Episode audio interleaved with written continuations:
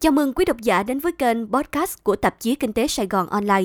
Chúng tôi hy vọng thông qua chuyên mục này sẽ cung cấp cho quý độc giả những thông tin cần thiết và hữu ích liên quan đến hoạt động kinh tế, môi trường đầu tư, cơ hội giao thương, hoạt động văn hóa xã hội và các câu chuyện kinh doanh, quản trị tại các doanh nghiệp trong và ngoài nước. Độc giả có thể nghe các bài viết tại báo điện tử, trang fanpage Facebook cũng như kênh YouTube của tạp chí Kinh tế Sài Gòn Online. Mời bạn đọc đến với bài viết Chữa cháy trái phiếu doanh nghiệp của Phó Giáo sư Tiến sĩ Võ Đình Trí.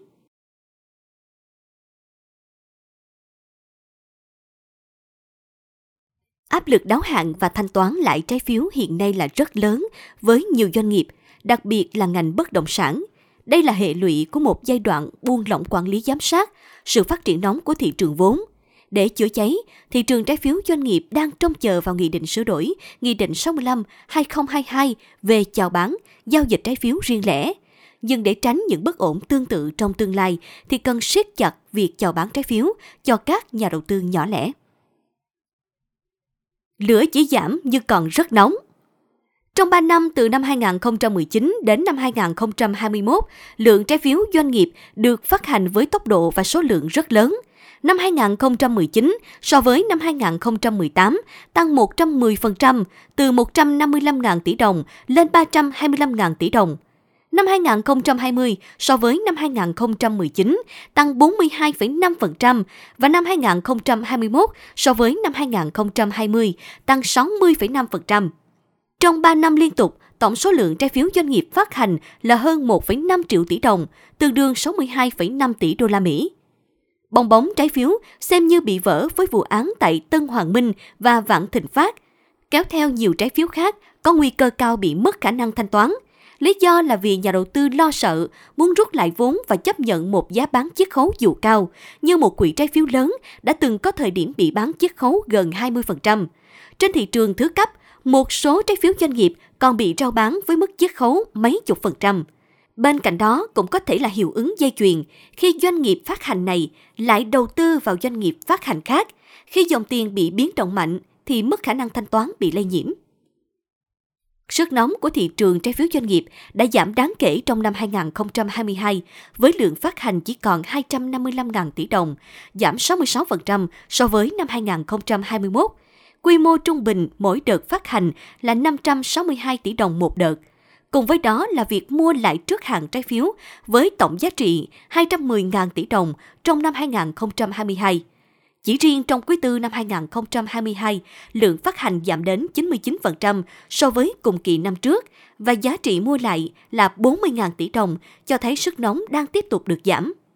Mặc dù vậy, thì theo báo cáo của Hiệp hội Thị trường Trái phiếu Việt Nam VBMA, áp lực đáo hạn trái phiếu doanh nghiệp trong hai năm 2023 và 2024 còn rất lớn. Điều này có thể thấy khi mới đây Sở Giao dịch Chứng khoán Hà Nội công bố danh sách 54 doanh nghiệp chậm thanh toán lãi gốc trái phiếu. Chờ Nghị định sửa đổi Nghị định 65 để chữa cháy.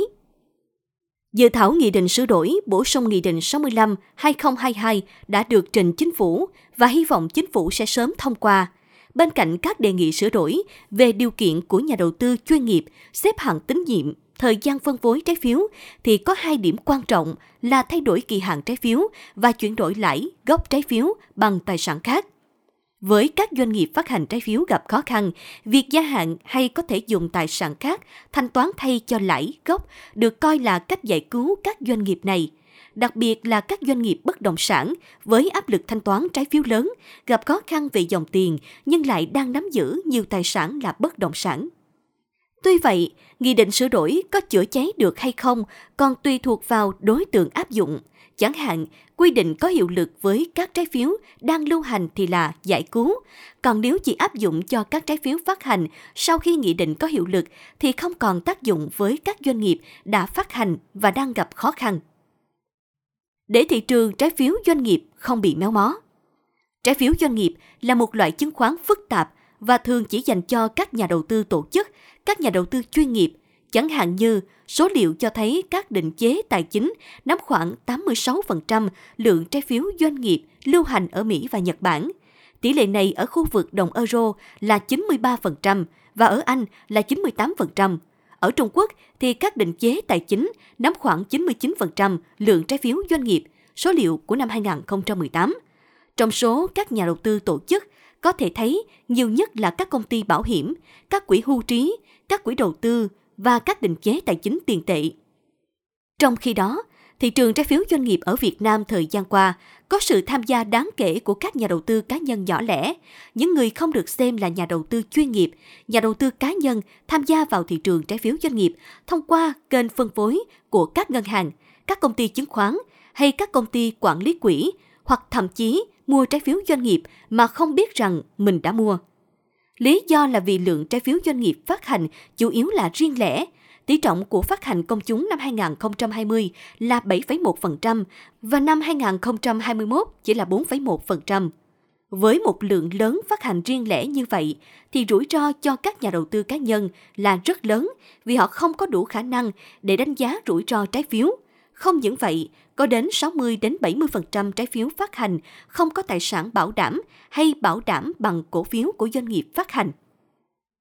Trong trường hợp doanh nghiệp phát hành trái phiếu gặp khó khăn về tài chính, mất khả năng chi trả, thì nhà đầu tư cũng không có tài sản gì được dùng để gán nợ. Mà nếu có gán nợ bằng cổ phiếu, thì giá trị cổ phiếu cũng giảm nhiều cùng với khó khăn của doanh nghiệp. Ví dụ, trước khi khó khăn, tổng giá trị cổ phiếu dùng để bảo đảm là 100 tỷ đồng, nhưng khi khó khăn thì giảm đi vài chục phần trăm. Như vậy, mặc dù biết trái phiếu doanh nghiệp là một kênh huy động vốn cần thiết cho doanh nghiệp và cũng là một kênh đầu tư cần phải có, nhưng với đặc thù rủi ro của mình thì trái phiếu doanh nghiệp chỉ nên dành riêng cho các nhà đầu tư, tổ chức, các nhà đầu tư chuyên nghiệp. Các nhà đầu tư cá nhân nếu muốn đầu tư vào trái phiếu doanh nghiệp thì nên có những công cụ riêng dành cho họ. Chẳng hạn một quỹ trái phiếu chỉ gồm những trái phiếu doanh nghiệp được xếp hạng có thể đầu tư. Cùng với đó là tăng tỷ trọng phát hành công chúng – phát triển thị trường xếp hạng tín nhiệm trái phiếu để giảm rủi ro cho các nhà đầu tư cá nhân.